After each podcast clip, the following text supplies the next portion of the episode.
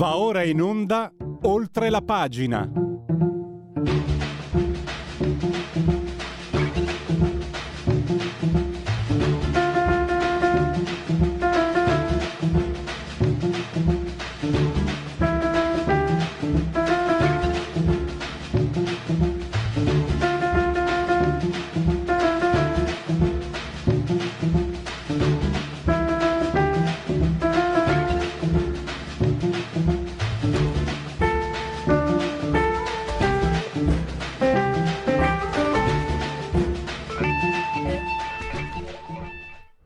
Radio Libertà, oltre la pagina, in simultanea con noi quando sono scoccate le 10.42, tra pochissimo in collegamento Matteo Fais del Detonatore.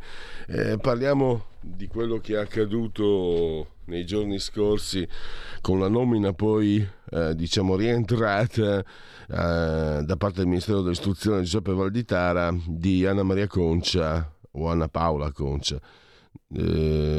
come coordinatrice del progetto Educare alle relazioni.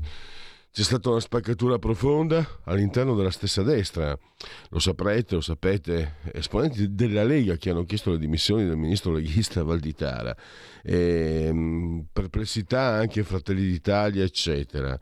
A sinistra se la sono presa con Concia perché si è permessa di dialogare con i brutti e i cattivi della destra. Alla fine è venuto giù tutto, ma il bersaglio è il concetto, secondo il nostro ospite, non è pensabile di educare, ma non solo alle relazioni, ma l'educazione stessa non deve mai credere, immaginare che l'uomo sia plastilina manipolabile. Perfetto. Poi vi segnalo dopo le 11 un argomento per chi ha la mia età è sensibile, perché io ho visto la mia generazione andare a pezzi con l'eroina. Mi ricordo un imbecille di ascoltatore appena arrivato che intervenne e disse, ero appena arrivato io, disse no perché qualcuno ha problemi. No, io ho visto gente fantastica devastata dall'eroina negli anni 70. So che non solo il Basso Friuli, Medio Friuli, so che anche la Brianza, c'è stata proprio la fascia pedemontana, ha visto non so quante persone, giovani, devastati. E adesso sta accadendo negli Stati Uniti col fentanyl. Addirittura a San Francisco, dove muoiono ormai centinaia di persone per volta, la chiamano Zombieland. Ne parleremo con Maurizio Tortorella, è l'argomento che occupa la copertina di Panorama di questa settimana. Ma adesso partiamo invece con tutt'altro argomento, con Matteo Fais del detonatore.it. Lo abbiamo in linea via Skype. Benvenuto Matteo, grazie per essere qui con noi. Buongiorno a tutti. Matteo, allora tu hai messo a fuoco quello che è il problema, secondo te, io condivido in pieno, l'idea, tu hai scritto bene, di poter programmare l'essere umano, no? Come fosse una macchinetta, come se fosse quello che volete voi, insomma. Comunque, invece, tu spieghi molto bene, certo l'uomo per cui è tuo vivere è conformista, è pigro, però poi ci sono dei confini, dei limiti, e mi è piaciuto anche come tu abbia sbertucciato quella fesseria che tanti anche a sinistra prendono sul serio, quella frase di Goebbels, no? Ripetete una bugia una volta, 100, 1000, 1.000.000 di volte diventerà una verità. Non è così. In realtà la verità la fa la convenienza delle persone. Quando non trovano più la convenienza, tu puoi ripetere anche 1.000.000 di volte e non ti corre più dietro nessuno. Questa è la verità. Perché forse c'è una frase bellissima di Frank Zappa che ha detto io so di non poter convincere nessuno, perché posso convincere solo le persone che hanno le mie stesse idee.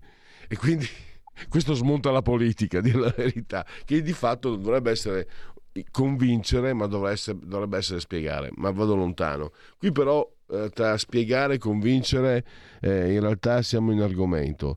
Ti do la parola Matteo, spiegaci la tua visione dei fatti. Uno, a mio avviso, delle più grandi pecche della destra, oggi come oggi, è che la destra fondamentalmente ragiona come la sinistra. In termini filosofici direi che è determinista, cioè ritiene che il soggetto non esista ma sia un prodotto delle strutture, cioè sia infinitamente plasmabile, quasi che l'individuo non mancasse dell'aspetto fondamentale che lo crea, cioè che lo costituisce, cioè l'individualità. Per questo la destra, oggi come oggi, come la sinistra, lotta per guadagnare un'egemonia culturale, convinta così, occupando le casemate del potere, di poter meglio condizionare il popolo, esattamente come si ritiene abbia fatto la sinistra fino a oggi. La realtà è che questa visione del mondo, o meglio più che del mondo, dell'uomo, quella secondo cui appunto se gli ripeti una bugia o anche una verità, potremmo aggiungere, 1 milione di volte, e questa per lui diventa definitiva. Non è vero. Ciò non chiarirebbe il perché del moto storico, o per dirla in termini più volgari, come mai ci sono dei cambiamenti nel corso della storia. Dei cambiamenti ci sono perché sicuramente le persone danno credito a qualcuno entro un certo arco di tempo, ma questo credito, questa fiducia può sempre venire meno. Le persone si lasciano convincere, ma cambiano anche idea. Una verità si impone e un'altra cade, e così sempre è stato e sempre sarà, suppongo, salvo che Dio non ritenga il caso di cambiare il corso del mondo, ecco. Però sì, fondamentalmente questo è il punto fondamentale. La storia si muove perché gli individui cambiano convinzioni. Pensare di poter instillare in loro una certa visione e che quella resti tale nei secoli dei secoli, amen, è un'ingenuità, anche perché appunto, come giustamente sottolineavi anche tu, spesso e volentieri i soggetti sociali si adattano a una determinata contingenza, ma più che altro per quieto vivere. E noi ci ricordiamo tutti le immagini in URSS, nell'ex Unione Sovietica, quindi, quando il comunismo era sull'orlo del crollo, e la gente, dopo decenni di martellamento anti-americano e anticapitalista, fece la fila dalle 4 del mattino per mangiare un panino dal McDonald's, una volta che fu concesso anche al McDonald's di approdare in Russia, ovviamente. Ma abbiamo visto, senza spostarsi così lontani, no? Restiamo in Italia, abbiamo visto gli italiani giurare milioni di volte fede all'uomo della provvidenza, che sarebbe Mussolini, per poi dalla sera alla mattina cambiar casacca come se niente fosse. Perché? Perché molta di quella gente non aderiva per sincera convinzione, esattamente come in Russia, aderiva per quieto vivere, perché è sempre meglio conformarsi e starsene tranquilli da una parte, piuttosto che rischiare la galera, il gulag, il confino per affermare con forza le proprie idee.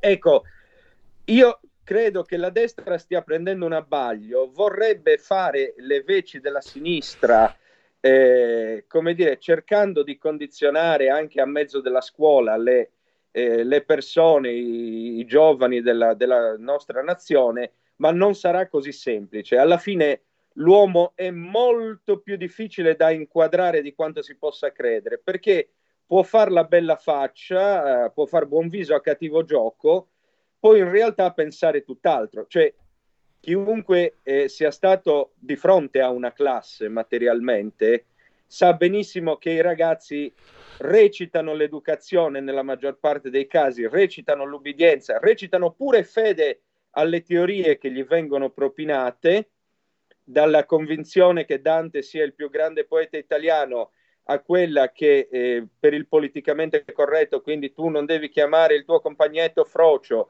non devi dire puttana alla tua compagnetta di banco, in faccia al professore sicuramente reciteranno quella parte, ma poi possono pensare ben altro.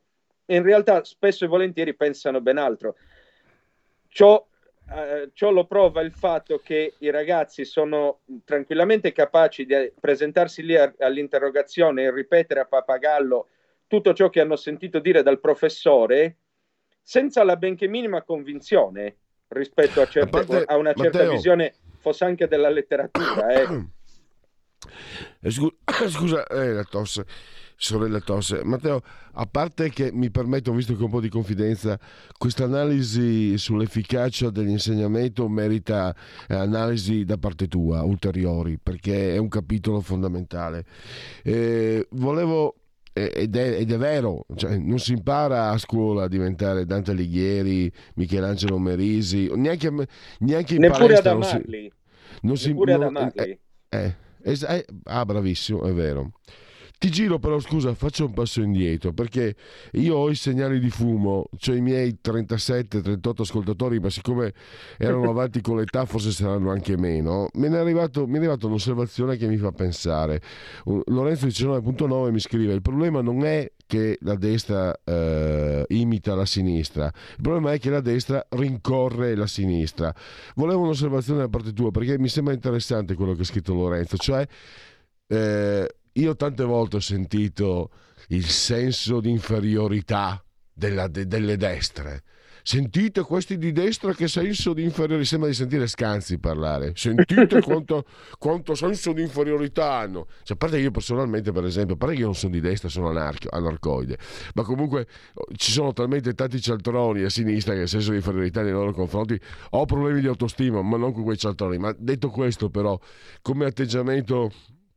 c'è forse da parte degli esponenti di destra, io ti dico, ho intervistato più di qualche volta Valditara quando non era ministro, è un valente professore universitario, c'è forse però la ricerca, ma proprio valido, bravo, però c'è forse da parte di chi non è di sinistra questa ricerca di accondiscendere, di essere riconosciuti, perché io umanamente parlando dico anche quelli di sinistra sono dei cialtroni, ma non tutti ovviamente, cioè il meccanismo di potere, perché non ti riconosce, cioè anche quando fai le cose bene, perché quando fai le cose sbagliate è chiaro, ma quando fai le cose giuste a sinistra proprio, mentre a destra magari si è capace di riconoscere. Per esempio, so che tanti che sono di destra, si parlava prima del convincere, non si convince nessuno, ma l'esempio giova. La sinistra che occupa Rai 3 negli anni 90, però Rai 3 offre prodotti fantastici, cioè, io ho visto Tetsuo, vabbè sarà stata le 3 di notte, ma ho visto Tetsuo, un film che non trovi da nessuna parte grazie Rai 3, e quindi la sinistra ha lavorato alla stragrande negli anni 90. Chi dice il contrario è perché ha dei pregiudizi, sono fatti suoi. Sta di fatto che non conta chi dice il contrario, conta chi magari giovane, guardando quella sinistra in azione, si è convinto che la sinistra lavorasse bene, ed in effetti su Rai 3 hanno lavorato Guglielmi e altri, hanno lavorato alla stragrande, e questo forse che bisognerebbe mettere a fuoco, anziché magari produrre. Però la sinistra non aveva qualcuno che le diceva non vali niente, non fai bene, vabbè, va tutto male, eccetera. Era abbastanza libera da quel punto di vista, sì, questo è vero.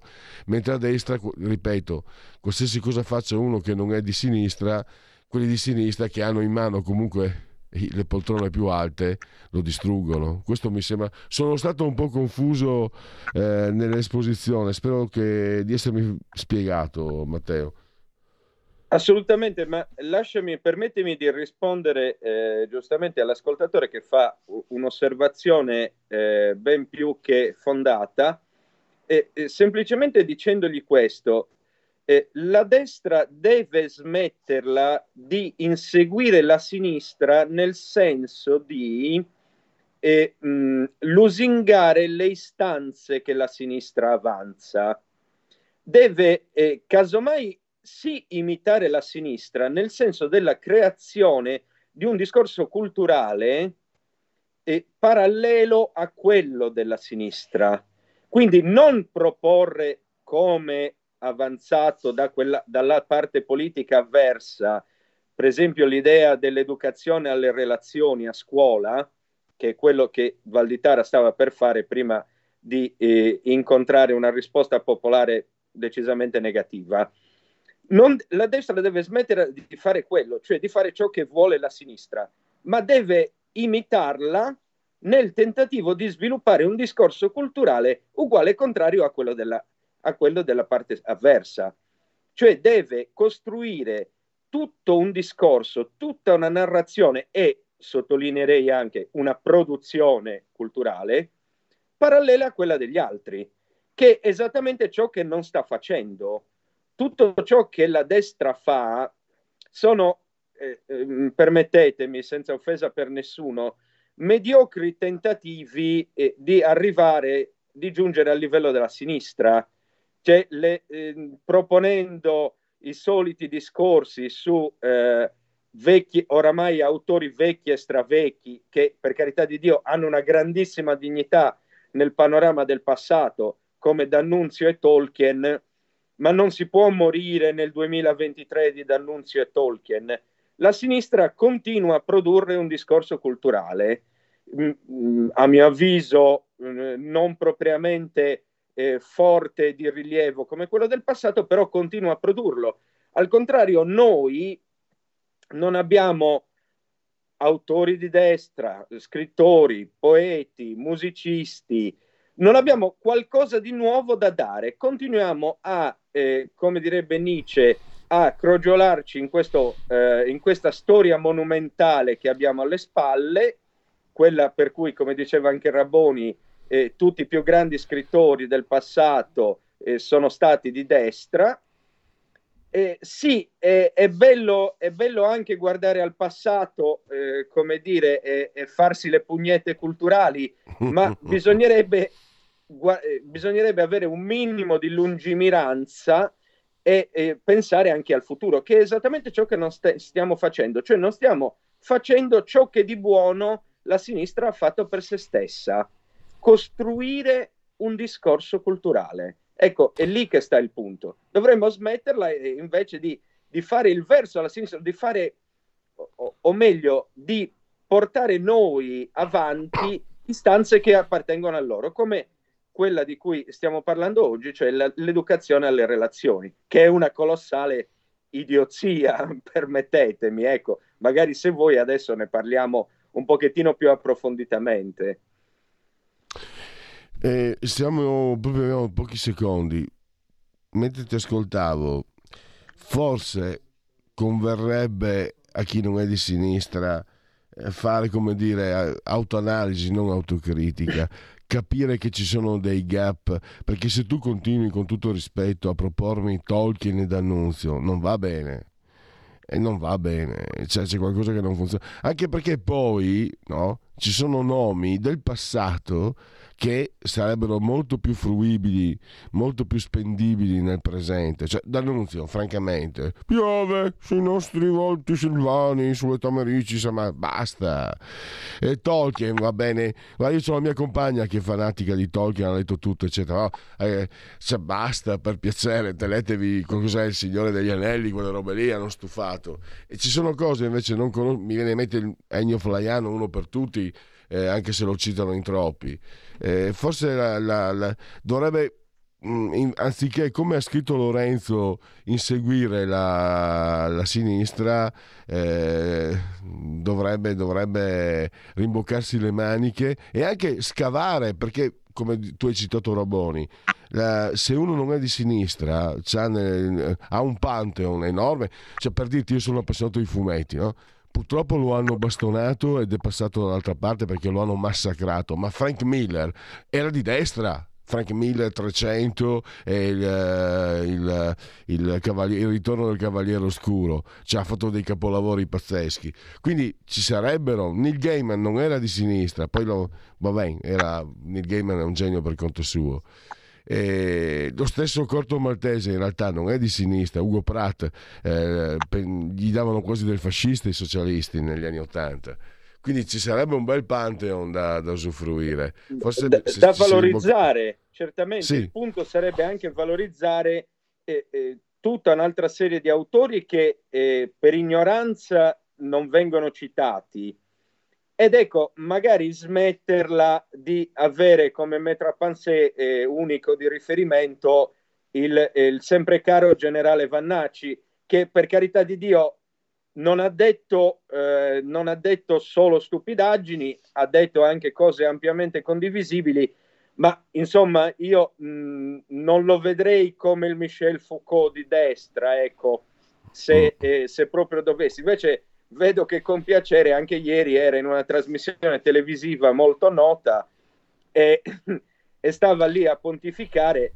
Adesso sinceramente stare lì a chiedere ossessivamente al generale se si candiderà o meno, perché con lui la destra porterebbe la cultura e il pensiero critico in politica, magari mi pare un po' azzardato, mettiamolo in questi termini, ma non voglio parlare male del generale Vannacci, sì. Voglio solo dire che c'è anche tanto altro a destra, cioè suggerirei un Balzac, per dire, un Goethe, anche volendo rimanere sempre sui classici, visto che, come dice Verdone, Matteo, sul classico non si sbaglia mai. Purtroppo devo chiudere, proprio stava diventando sempre più interessante. Chiudo un'osservazione: forse anche le persone che non si riconoscono a sinistra dovrebbero ogni tanto fare un passo indietro e non leccare il culo a chiunque dica cose che sono gradite a loro, perché tanti che dicono cose gradite per conquistare consenso, ma in realtà non valgono. Però basta grattare la pancia del gatto, e a destra purtroppo ci sono tanti gatti che no, l'esempio del gatto è sbagliato, del cane, basta grattargli la pancia al cane e il cane scodinzola. Non dovrebbe essere così se vogliamo essere cittadini consapevoli, secondo me. Matteo, basta, devo chiudere purtroppo. Matteo Fais, il detonatore, ci risentiremo a presto e grazie ancora.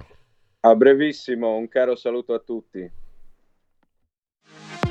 Per la tua pubblicità visita il sito radiolibertà.net.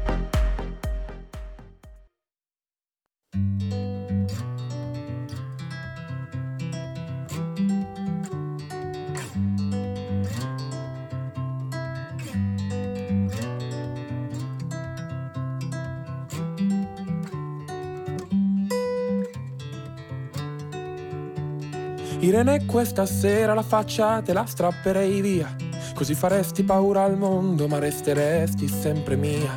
In questa notte di buio pesto, che forse era buio pomodoro, le mie mani brigate rosse accarezzano te che sei Aldo Moro. E l'hai letto nelle stelle che la musica ci darà il pane, il realismo l'avrai lasciato a qualche mercatino equo solidale. Irene non ci crede poi tanto allo zodiaco, che la musica al pane quotidiano lo dà solo a chi è celiaco. Il futuro che ti potevo dare l'ho barattato per i vinili che ho in soffitta, te li regalerò quando avrai perso le speranze e ti sentirai sconfitta. Il futuro che ti potevo dare alla fine è una fregatura, meglio che ti sposi un ingegnere, un notaio, d'un dentista, oppure il tuo analista.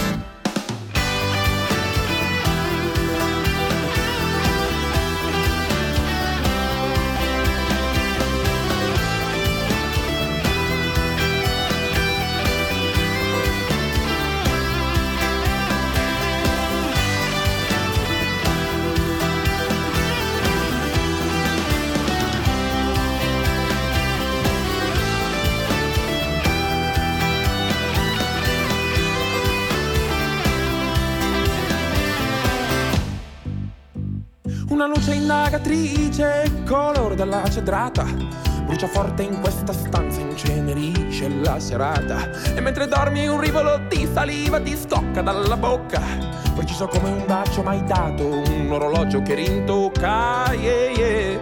Irene, i cantautori dicono che l'importante non è quante volte cadi, ma sai il coraggio di rialzarti. Ma dopo mille cadute roventi non ci resta che imparare a vivere come i serpenti. E il futuro che ti potevo dare l'ho baratato per i vinili che ho in soffitta. Te li regalerò quando avrai perso le speranze, vorrai star solo zitta. Il futuro che ti potevo dare alla fine è una fregatura, senti, corri via da tutto questo, scappa forte finché puoi, ricordami come ne vi il bacio, in un mondo di tracoma poi. Stai ascoltando Radio Libertà, la tua voce libera, senza filtri né censura. La tua radio. E adesso, sempre Radio Libertà, sempre oltre la pagina, ve l'ho anticipato in presentazione, affrontiamo un tema devastante. Io ve l'ho detto, quelli della mia età hanno visto e quindi sanno cos'era l'eroina negli anni 70.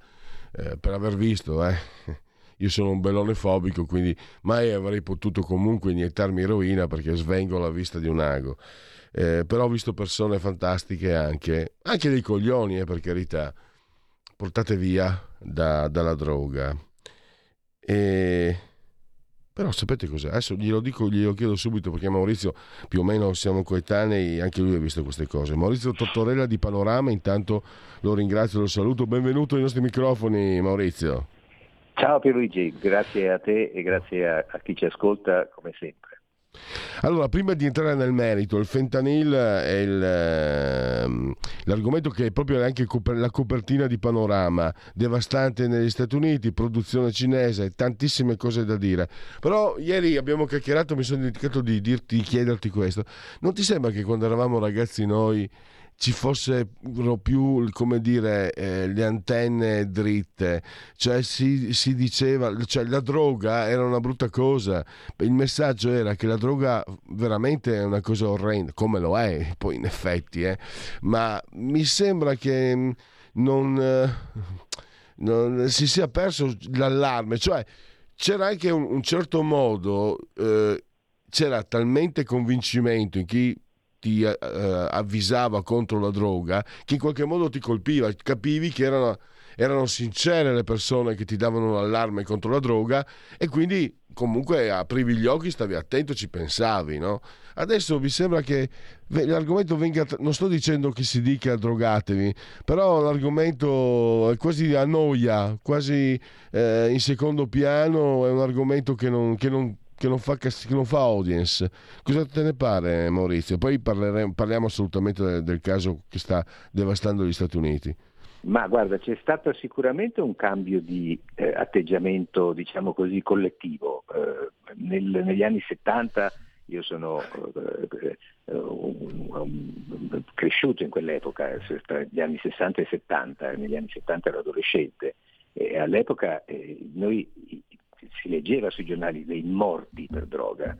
Adesso i morti per droga probabilmente sono meno, probabilmente sono più i morti fatti dalla droga, nel senso che la droga uccide, nel senso che la violenza che tante volte si vede in giro o alla guida di automobili fondamentalmente, per esempio, fa probabilmente un numero anche superiore di morti, ma un tempo il drogato con la siringa ancora infilata nel braccio, morto sulla panchina, una fotografia sul giornale la meritava, ed è un poco quello che sta accadendo adesso negli Stati Uniti.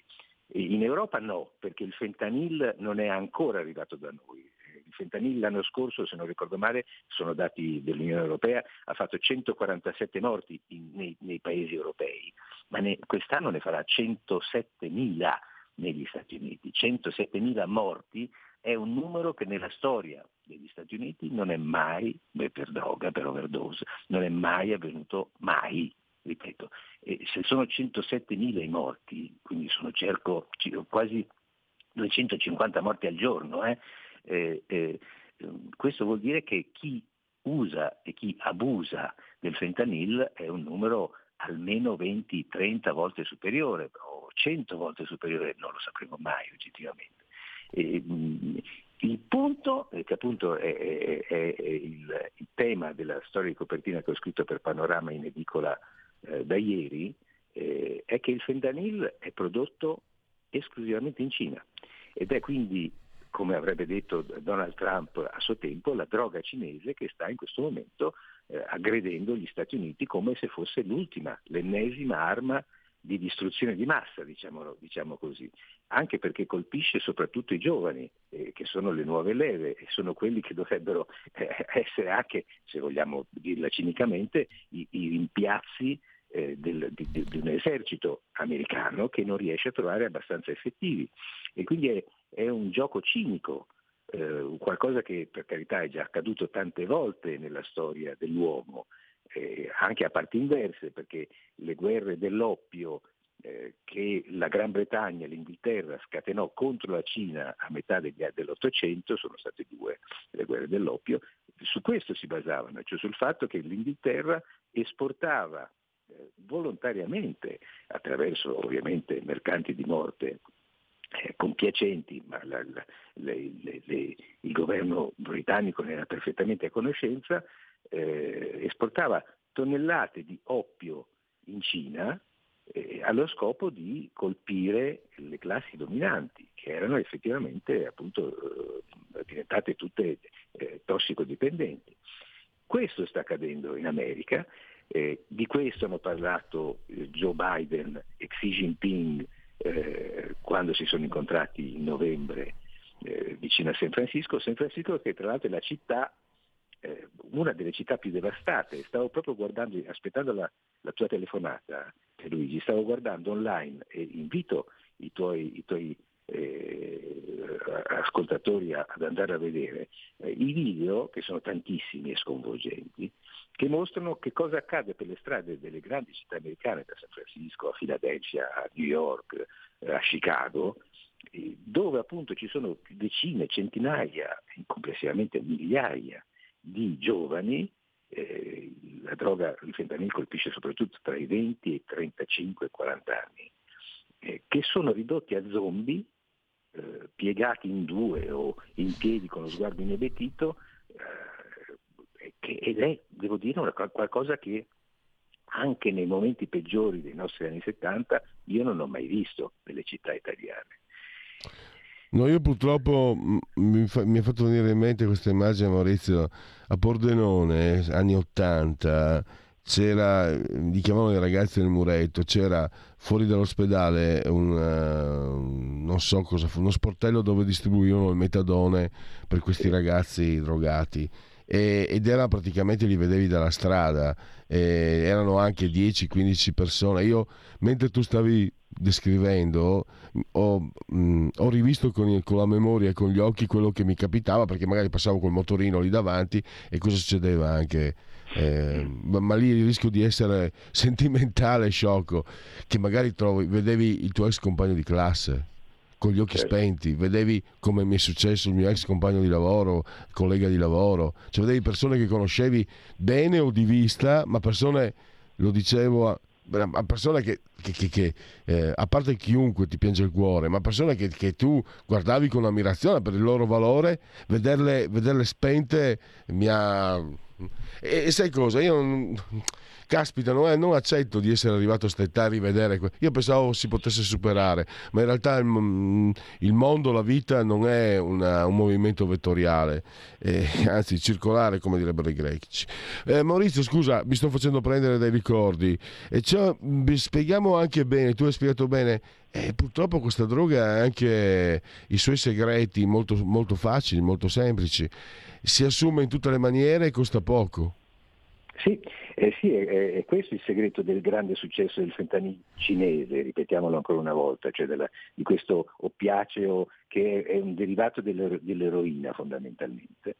Puoi iniettarlo, lo si può addirittura instillare come fosse un collirio negli occhi, lo puoi prendere, assumere attraverso un cerotto applicato alla pelle, lo puoi fumare, lo puoi inalare come la cocaina, quindi è facilissimo da assumere, non è necessariamente da iniettare con un ago in vena. I cinesi fino a qualche anno fa addirittura lo spedivano direttamente con pacchi postali negli Stati Uniti, poi nel 2018-19 Donald Trump era riuscito a utilizzando anche la leva dei dazi e con la guerra commerciale, a imporre a Xi Jinping di mettere il fentanyl in una lista nera di sostanze che non potevano essere prodotte. Ci fu anche una sentenza all'epoca, nel novembre del 2019, che comandò a morte alcuni produttori di fentanyl, tutti tra l'altro piazzati ancora una volta intorno alla città di Wuhan. Sembra che ci sia un destino cinico e baro su quella città. Prima con il Covid abbiamo visto che cosa è successo, adesso anche con il fentanyl si scopre che le grandi produzioni di fentanyl sono tutte intorno a Wuhan. Però dopo dopo quel momento, dopo il 2019, quindi negli ultimi 4 anni, la produzione cinese è ripartita alla grande e si è intelligentemente appoggiata ai cartelli dei narcos messicani. Cosa succede? I cinesi non spediscono più direttamente in America, spediscono soprattutto in Messico. Ho avuto contatti con la DEA, l'antidroga americana, che appunto ha raccontato queste cose. Paracadutano grandi contenitori impermeabili pieni di fentanyl in mare vicino al Messico. I contrabbandieri e i narcos messicani vanno a prendersi la droga, la elaborano e poi la smerciano. Con GPS hai scritto, Maurizio, con GPS addirittura questi contenitori per essere rintracciabili, ritrovati più facilmente, certo. E il punto è che Biden pare che nell'accordo che ha fatto con la Cina in novembre ha garantito che toglierà l'embargo alle società cinesi che sfruttano i poveri uiguri. Non so se appunto la storia è poco conosciuta in Europa, in Italia soprattutto, ma c'è una regione dove esiste una grande comunità islamica di cittadini cinesi che, dato che sono oppositori del regime, il governo cinese, il Partito Comunista cinese, hanno sottoposto a vessazioni, massacri, lavori forzati di massa, deportazioni e su questo l'Europa e gli Stati Uniti hanno ovviamente reagito imponendo sanzioni nei confronti delle società, per esempio, che sfruttano il lavoro non pagato di questa povera gente. E pare che Biden abbia garantito che se Xi Jinping farà qualcosa per rallentare o frenare appunto le esportazioni di fentanyl verso gli Stati Uniti, in cambio l'America eliminerà queste. Ecco, Maurizio, scusami, e qui anche che emerge poi lo ricordo ancora, Panorama, uscito ieri, lo trovate fino a mercoledì prossimo anche online, e c'è proprio questa ricostruzione puntuale. Emerge il fatto dell'impotenza degli Stati Uniti. Tu ricordi anche nel 2019 Xi Jinping accontentò le richieste americane, qualche esecuzione eccetera, ma poi ha ricominciato peggio di prima, e questo è un grandissimo problema, è un fortissimo problema. La Cina, come capita alle grandi autocrazie, capisce la forza, purtroppo. Capisce soltanto la forza, e ogni cedimento, ogni tentativo di accordo viene letto inevitabilmente da chi usa la forza come strumento appunto di dominio, viene letto come un passo indietro, come la scarsa volontà di combattere, e purtroppo è interpretato dal loro punto di vista correttamente come un motivo per andare avanti. Il fentanyl, tra l'altro, ripeto, per l'Europa al momento non è un problema, ma ricordo, e l'ho scritto nel pezzo, che dato che in Afghanistan i talebani hanno bloccato la produzione di opio da papavero l'anno scorso, prima o poi anche in Europa smetterà di arrivare le sostanze stupefacenti che però noi ci approvvigioniamo. Maurizio, è probabile, sì? No, sono molto preoccupato. Sembra che quello che... Adesso sembrerà che io usi ironia, ma mica tanto. Quando si comincerà a parlare di droga cinese, quanti in Italia, e non solo, diranno nazileghisti, parleranno di nazileghismi perché qualcuno parla di droga cinese? Hai ragione, del resto lo dicevo prima, no? Vi ricordate quanto fu accusato e rimproverato Donald Trump perché aveva detto che il Covid era il virus cinese, il Chinese virus, come diceva lui.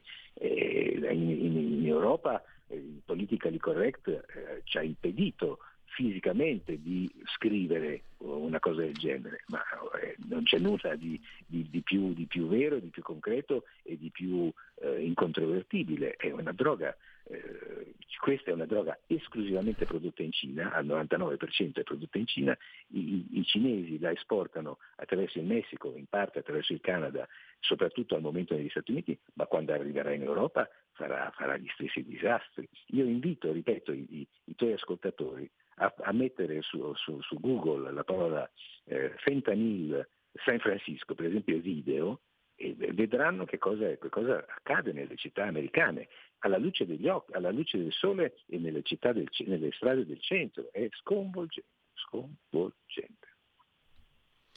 Anche perché si inserisce tutto in un quadro complessivo di grande decadenza, di declino, quindi persone sempre più infelici, sempre meno, con meno riferimenti. Non sarà difficile che molte persone, giovani soprattutto, cerchino l'evasione. Hai voglia di dire che è sbagliato, hai voglia di dire che è mostruoso. Se il panorama è soffocante, asfissiante, non vedi via di fuga, purtroppo la droga è uno strumento molto comodo, soprattutto poi, e anche questo è spaventoso, a buon mercato. E poi non c'è neanche il problema io dicevo, non avrei mai potuto diventare eroinomani perché sono belonefobico, no? Quindi svengo alla vista del lago. Qui con questa droga non c'è neanche quel problema, me l'hai spiegato tu bene, addirittura col collirio, col cerotto.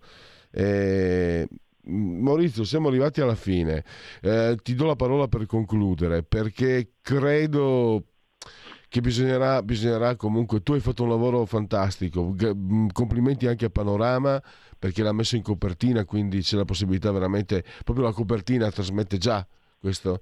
Probabilmente bisognerà continuare a tener d'occhio, e chi fa il nostro lavoro non perda mai di vista, perché sinceramente se si pensa alla crisi, il lavoro, la transizione ecologica, tutte quelle robe lì, però se entra in Italia, in Europa, siccome quelli che hanno la nostra età, Maurizio, lo hanno visto negli anni 70 cosa è accaduto, io spero nel mio piccolo mestiere che ho tutto sommato la fortuna di fare, spero di non venir meno e di continuare a tenere d'occhio un problema che può essere davvero devastante. Cosa dici? Ma guarda, Pierluigi, una decina di giorni fa hanno arrestato a Piacenza un signore che è accusato di aver incominciato una distribuzione di fentanyl a cavallo tra Stati Uniti e Italia. Il fentanyl, tra l'altro, è molto pericoloso perché è subdolo, in quanto gli spacciatori e i trafficanti lo usano per tagliare altri tipi di droga, eroina appunto o cocaina, e crea una dipendenza molto più veloce, perché è questo il motivo per cui lo fanno. E se tu sniffi cocaina e dentro c'è il fentanyl, ad un certo punto cambia la tua dipendenza, non sei più dipendente da cocaina, ma a un certo punto crolli inevitabilmente nella dipendenza da fentanyl, che è molto peggiore perché bastano 2 milligrammi per causare un overdose. Cioè è veramente un gioco cinico e spaventoso quello della Cina, ma bisogna che appunto le autorità vengano informate, e la polizia, le forze dell'ordine, ma anche la pubblica opinione sia perfettamente avvertita del terribile rischio che stiamo per correre. E io ti ringrazio molto di questo di questa chiacchierata, perché è appunto fondamentale che la gente sappia.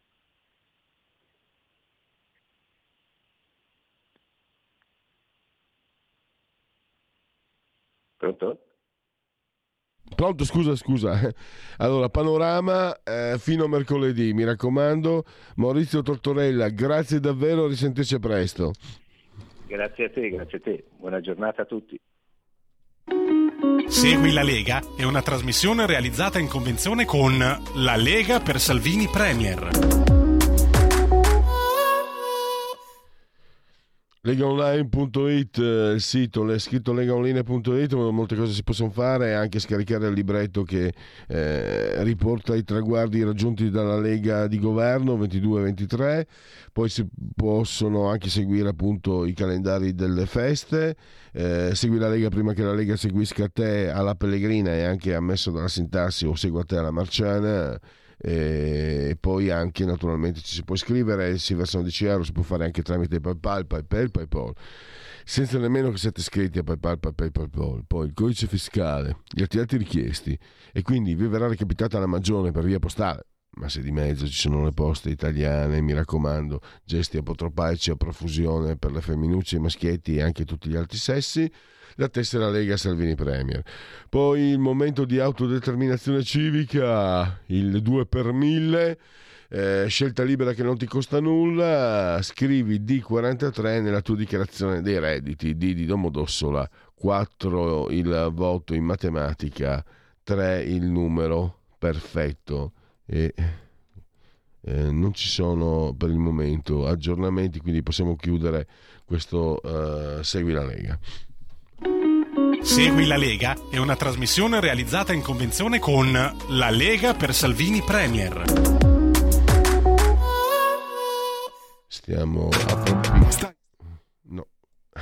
Eccoci qua.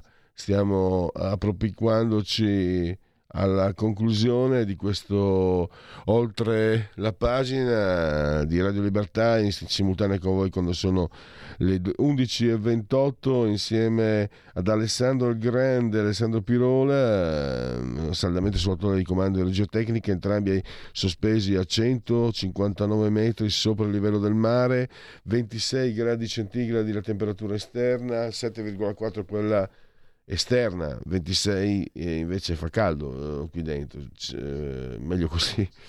No, io non sopporto il caldo, ma avete sentito sorella tosse, col caldo sta un po' più calma.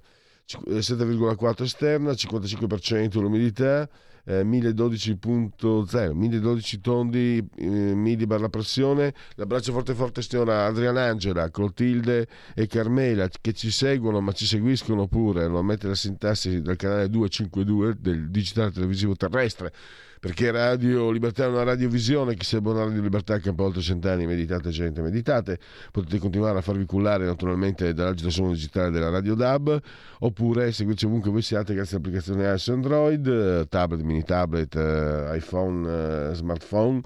Alexa, accendi Radio Libertà, passaparola, ne saremo riconoscenti. E poi Twitch, il social di ultima generazione, il profilo Facebook e l'ottimo abbondante sito radiolibertà.net. Una buona notizia sul fronte del mercato del lavoro, dato Istat. L'input di lavoro è aumentato dello 0,4% rispetto al secondo trimestre 2023 e il PIL dello 0,1%, l'aumento rispetto al terzo trimestre 2022 si attesta all'1,8% e allo 0,1% rispettivamente. Genetriaci del 24° giorno di Frimaio, mese del calendario repubblicano, per tutti è un giovedì soibe 14 dicembre, anno domini 2023, che dir si voglia. Paul Eluard, il passato è un uovo rotto, il futuro è un uovo da covare. Ave Maria, si chiamava proprio così, Ave Maria Ninchi, a tavola alle 7, mitica. Abel Lane, fantastica. curvacea, come direbbe Dagospia. Abigail Lessman si chiamava, Lee Remick, il grande presidente, fu presidente, è stato presidente, amatissimo, presidente a vita, Ernesto Pellegrini, la beneamata. E poi abbiamo Je t'aime moi non plus, ci ha lasciato da poco, Jane Birkin e Natasha McElhone, io me la ricordo anche in Ronin, Abigail Taylor, insomma. Basta così, grazie a todos, c'è Lega Liguria adesso, state lì, Belen. Miau. Avete ascoltato Oltre la pagina.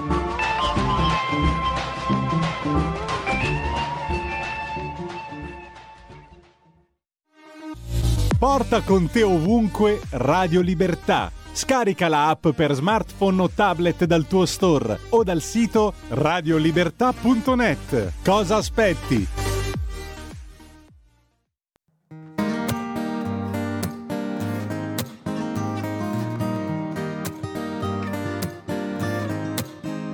E se non avessi una bandiera, non saprei che vento tira. Una canzone leggera che mi pesi sulla vita. Quella voglia di cantare fino a farmi lacrimare, perché una guerra d'amore vale come una partita. Se non avessi mai perso non saprei cos'è la sfida. Se non avessi un complesso sarei un morto che cammina. Questo sale sulla pelle mi fa quasi luccicare, ma poi brucia come il fuoco e dopo inizia a farmi male. Ho un guasto d'amore, non riesco a star bene, perché non ti vedo per tutte ste sere. Ho un guasto d'amore, se vedo il grifone mi trema la pancia, mi vibra la voce, e quando ti vedo mi fa innamorare. Stai ascoltando Radio Libertà, la tua voce libera, senza filtri né censure, la tua radio.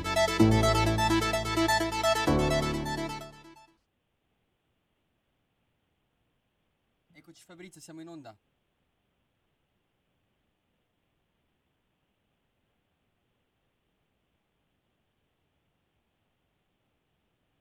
Ci senti Fabrizio? Sì. Eccoci, siamo in onda.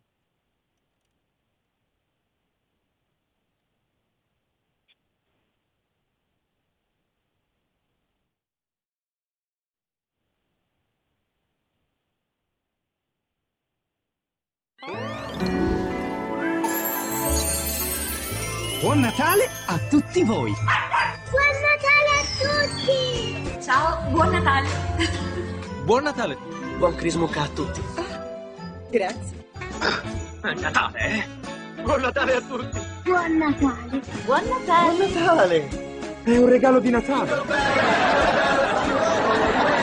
Buon Natale! Buon Natale, Vanessa! Buon anno, signori! Buon Natale! Oh. Buon Natale, Orso! Buon Natale! Buone feste! Da tutto lo staff di Radio Libertà, la tua radio.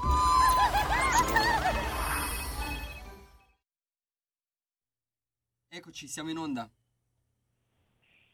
Buongiorno a tutti da Genova e dalla Liguria. Oggi veramente ragazzi una spettacolare giornata, c'è un sole bellissimo qua a Genova, siamo intorno a 10, 11, 12 gradi, nelle riviere ligure mi dicono che siamo intorno ai 14, 15 gradi, si sta veramente bene, una giornata perfetta. Ma passiamo subito al nostro primo ospite della mattinata, che è la nostra senatrice spezzina Stefania Pucciarelli. Ciao Stef, sei già in linea?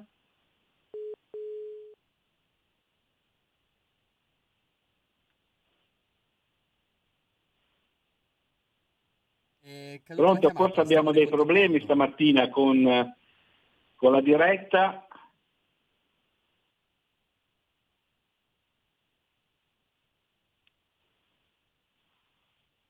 Maurizio, eccoci, sta ricontattando la senatrice adesso. Io non sento assolutamente niente. Mi senti? Chiedo alla regia se mi può dare un avviso. Ci senti, Fabrizio? Pronto? Adesso sì. Eccoci, la stiamo ricontattando, è caduta la chiamata.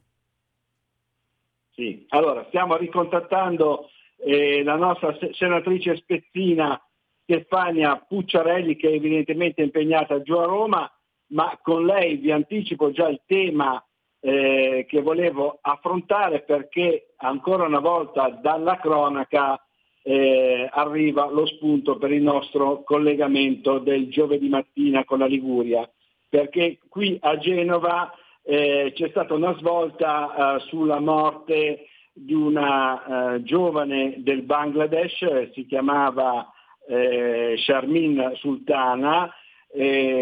Alcuni mesi fa era volata giù da una finestra di un appartamento a Sestri Ponente e si era pensato a un suicidio, o almeno lo aveva, secondo i carabinieri, secondo gli inquirenti della Procura di Genova, così lo aveva fatto credere il marito Ahmed Mustak, di 44 anni, che è stato arrestato proprio l'altra sera dai carabinieri del comando provinciale di Genova. In sostanza il bengalese avrebbe, secondo l'accusa, fatto passare un femminicidio per suicidio. Ecco, le indagini sono andate avanti, c'è stato un disegno da parte di uno dei figli della giovane coppia, i vicini di casa hanno riferito di continui litigi di questa coppia di stranieri, addirittura è venuto fuori che lui le vietava di cercare lavoro, le vietava di andare sui social network, le vietava di utilizzare troppo il telefonino. Eccoci, Fabrizio. Ne volevo parlare appunto con la nostra senatrice Stefania Pucciarelli, vorrei sapere se è in linea. Ciao la Stefania, sì, ci sei? Ciao, buongiorno, come stai? Ciao Fabrizio, buongiorno a te e radioascoltatori. Dove ti trovi in questo momento, Stefania? Sono in ufficio in attesa di avere tra poco la commissione che presiedo sui diritti umani, quindi oggi avremo come ospite il garante per i diritti dei detenuti che trarrà il rapporto dello scorso anno, quindi sono in attesa di avviare i lavori della commissione. Allora, dicevo, questa svolta sulla morte di Sharmin Sultana, questa giovane donna del Bangladesh, che secondo l'accusa sarebbe stata in realtà uccisa dal marito, che avrebbe, diciamo così, schermato il femminicidio facendolo passare per un suicidio. Ecco, a me quello che ha colpito, che volevo parlare con te, è, secondo me è venuto fuori, non so se hai ascoltato prima le mie parole, che insomma questa giovane veniva vietato un po' tutto, lasciamo perdere il discorso di vestirsi all'occidentale, ma le era vietato di cercare un lavoro, le era vietato di stare troppo al telefonino, di stare troppo sui social network, insomma continui litigi, è venuto fuori questo. Ecco, un patriarcato, perché anche i figli hanno riferito una cosa del genere, di cui nessuno parla, perché insomma la sinistra, le femministe di sinistra, eccetera, non hanno parlato di questo, ne hanno parlato molto poco, anche qui a Genova e in Liguria. Si parla tanto di patriarcato, poi quando c'è l'esempio plastico di questa coppia del Bangladesh di stranieri, ma tutti con le bocche cucite. Ecco, volevo chiedere un po' a te come mai questa cosa. È la solita ipocrisia della sinistra. E di fatto ogni qualvolta succede un episodio di femminicidio si fa riferimento a una società patriarcale, ma quando questo avviene invece nelle comunità che sono straniere, sono ospiti in casa nostra, ecco, su questo non si fa alcun commento, perché lo si dà quasi come scontato, proprio perché è figlio di una cultura differente dalla nostra. Il problema di fondo è che che questa donna semplicemente cercava la propria indipendenza economica, perché poi sembra che alla base vi sia stata la sua volontà di poter trovare un posto di lavoro, e magari questo posto di lavoro era anche quella possibilità poi di uscire da quella prigione che era il matrimonio con una persona così possessiva e ossessiva. E ahimè, in Italia ci sono tante donne che vivono questa condizione, perché se noi facciamo un po' l'analisi degli ultimi 10 anni, noi abbiamo visto un'involuzione in quello che sono i fenomeni di donne che vediamo girare nelle nostre città con il burka. Le vediamo in numero nettamente maggiore rispetto a quello che era una decina di anni fa. E oggi noi stiamo importando quello che è un integralismo religioso, un integralismo a volte anche fanatico, e quindi quelle donne che erano arrivate magari una decina di anni fa con il loro compagno o marito si sono ritrovate a tornare indietro nei loro diritti, perché quelli arrivati li hanno fatti tornare indietro proprio per questo fanatismo religioso. Facciamo finta di non vedere il problema. Io forse ritengo, alla luce di quello che sta avvenendo oggi anche con la guerra nella striscia di Gaza, e comunque noi con la possibilità di avere anche in casa nostra dei possibili cani sciolti, quindi la necessità di avere tutti con il viso scoperto. Quindi oggi dovremmo valutare, dal mio punto di vista, anche il divieto di indossare il burka, perché non è consentibile il fatto di vedere girare nelle nostre città e di entrare in quelli che sono dei luoghi che possono essere pubblici o girare nelle nostre piazze e quant'altro persone di cui non conosciamo il volto, oltretutto poi con la difficoltà anche di capire se sotto quell'abito c'è un uomo o c'è una donna, e quindi anche su un tema di sicurezza. Il caso di cui stavi parlando è emblematico, e forse grazie a quello che è stato il disegno di questo bambino oggi si riesce finalmente a capire che questa donna non si è suicidata ma è stata ammazzata, e quindi dovremo interrogarci del perché in casa nostra avvengono queste cose. Ma un ragionamento tranquillo fatto in questo senso, fatto con una persona di sinistra, ti risponderebbe: ma lo fanno anche gli italiani. Sì, lo fanno anche gli italiani, ma appunto perché abbiamo già i nostri italiani che lo fanno, ma perché dobbiamo importare ulteriormente persone che hanno nella loro cultura il fatto che la donna è un essere inferiore rispetto all'uomo, addirittura inferiore anche agli animali nella catena delle priorità. Ecco, è su questo che noi ci dovremmo importare. Parliamo di diritti, parliamo di gender gap, parliamo di quello che è l'emancipazione, ma facciamo finta di non vedere tutte quelle donne invisibili che sono in casa nostra. Ecco, rimanendo un po' tema ma cambiando argomento, proprio ieri è arrivata la notizia del figlio che ha ucciso il papà a Collegno, proprio alle porte di Torino. È stato condannato a 6 anni e 2 mesi di reclusione, se non erro, per l'omicidio del papà che vessava la mamma. In questo caso volevo anche ricordare che il giovane è stato assolto in primo grado e condannato invece dalla Corte di Appello. Adesso, senza stare a commentare la sentenza nel dettaglio, perché bisogna aspettare ancora le motivazioni, ecco, volevo un po' una tua riflessione anche su questo caso. Ma io la metterei, allora, intanto da quello che è un po' quello che possiamo leggere anche sulla stampa, la ricostruzione di quanto avvenuto, lì il ragazzo ha semplicemente bloccato quello che poteva essere un femminicidio, perché lui ha ucciso il papà per difendere la mamma, per difendere se stesso e per difendere il fratello, perché la ricostruzione dei fatti dimostra questo.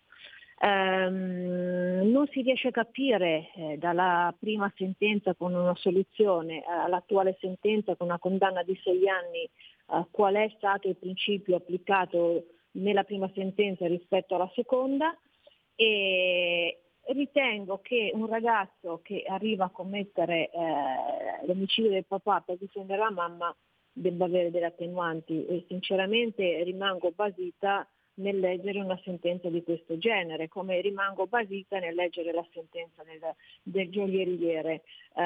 Gioielliere, secondo me, aveva tutto il diritto di poter svolgere la propria attività, di poter lavorare all'interno di quello che era il suo negozio con la sua famiglia, negozio dove ha investito una vita, dove comunque ha creato una struttura per far sì che la propria famiglia avesse di che vivere, ecco il diritto di poter esercitare questa professione in sicurezza nella propria attività.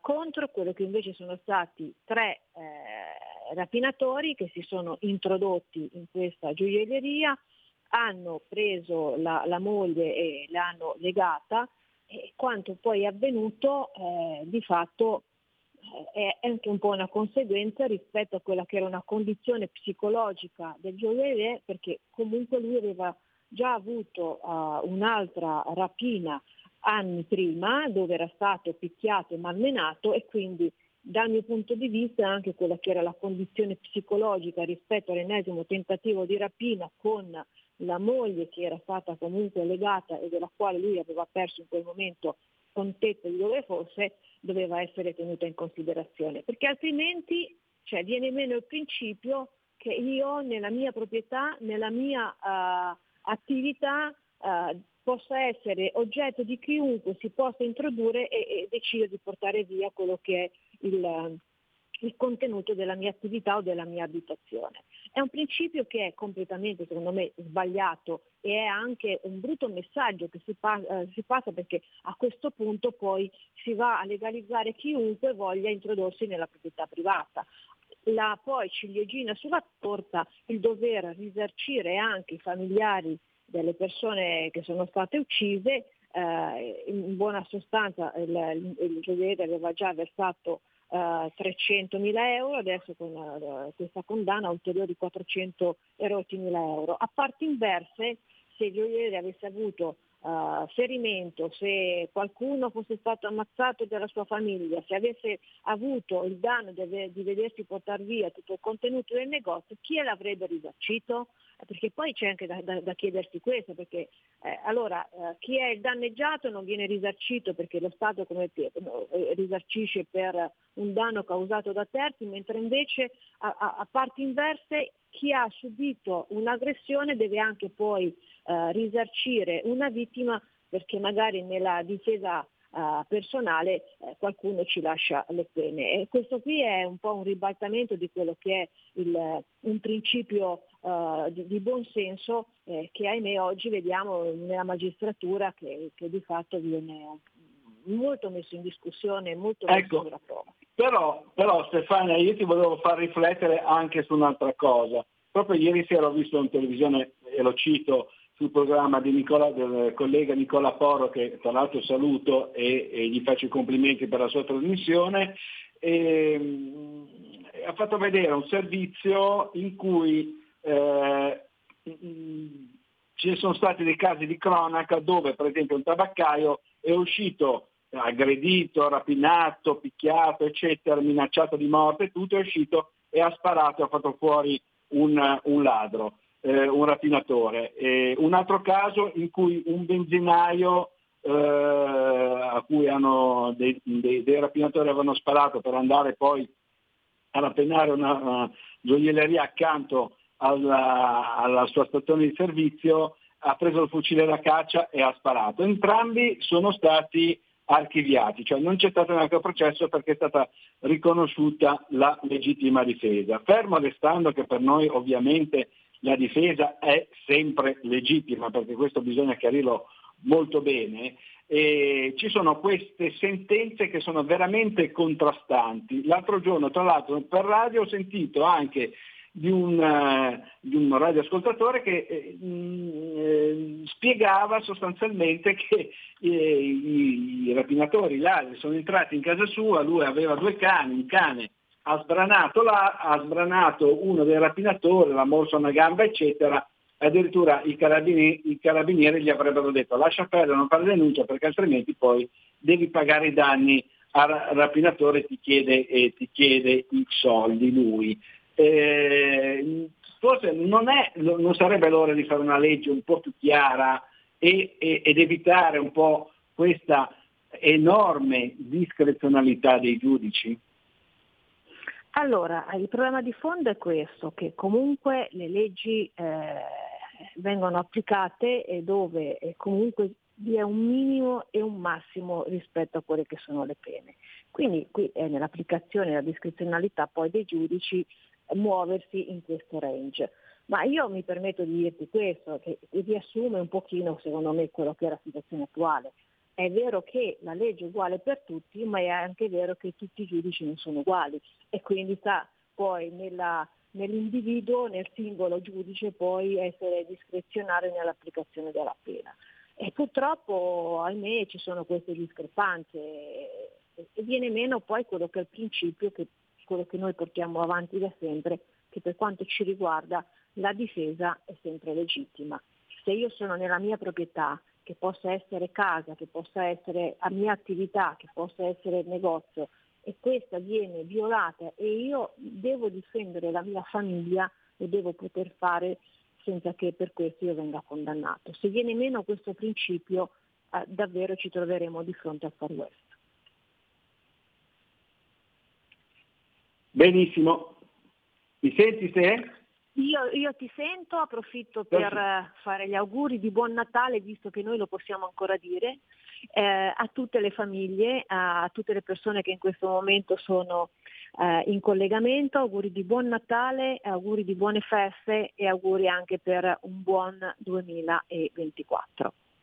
Allora, buon Natale anche a tuo marito, tuo figlio, che saluto veramente con il cuore, buone feste, buon anno a tutta la tua famiglia, ti ringraziamo per il collegamento, ti auguriamo buona giornata e buon lavoro. Ciao a te. Grazie. Grazie ancora alla nostra senatrice spezzina Stefania Pucciarelli e passiamo subito al nostro secondo ospite della mattinata, abbiamo soltanto pochi minuti purtroppo con lui, che è il nostro consigliere comunale di Genova, Alessio Bevilacqua. Ciao Ale, buongiorno. Ci sei? Sì, buongiorno a tutti. Ciao, siamo andati un po' lunghi con Stefania Pucciarelli, ci devi scusare, partiamo subito. Allora, in Comune a Genova c'è il discorso della sentieristica, ci sono delle novità per i sentieri dell'entroterra genovese. Spiegaci un po' quali sono. Ma sono tantissime le novità. Il Comune di Genova su questo sta lavorando tanto, io avendo una delega per lo sviluppo e la tutela delle vallate, sto seguendo in prima persona diversi progetti, tra cui quello più grande è quello della Strada dei Forti, ovvero un progetto di sentieristica attrezzata, di collegamenti con la città, col centro della città e le sue vallate, che prevede il ripristino, la valorizzazione e anche la creazione di un percorso pedonale ciclabile attrezzato di collegamento appunto con il centro di Genova, Piazza Manin e Forte Diamante, quindi il forte più a nord che la città.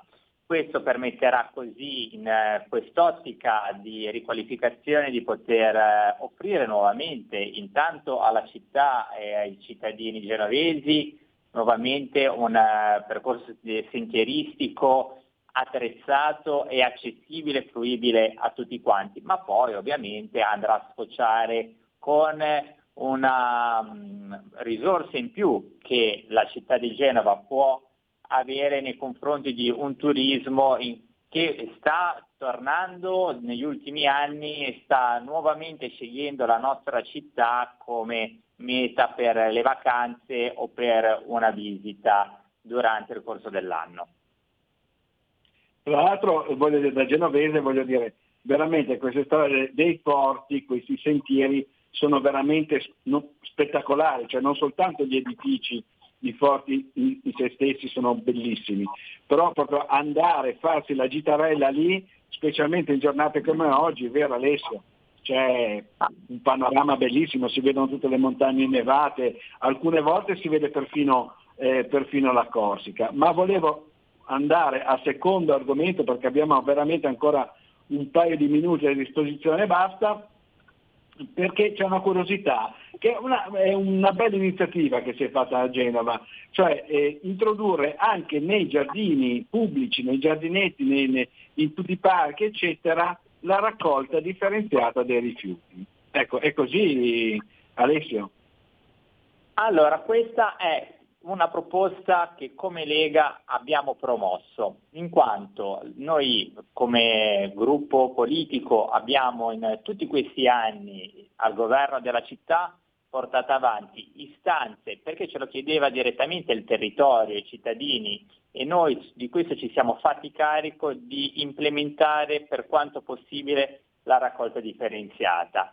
E l'ultima proposta che abbiamo portato in Consiglio Comunale è una mozione in cui chiediamo appunto quello che dicevi tu, ovvero per ogni giardino pubblico, ogni parco e ogni area sportiva attrezzare tutti questi luoghi con bidoni per la raccolta differenziata, per far sì che ci possa essere anche un miglioramento e una presa coscienza in età più piccola di fare la raccolta differenziata. E su questo abbiamo infatti proposto, per quanto riguarda appunto i giardini pubblici, i parchi, dove giornalmente famiglie con i propri figli vanno per trascorrere un po' di ore, poter anche pensare e realizzare dei laboratori con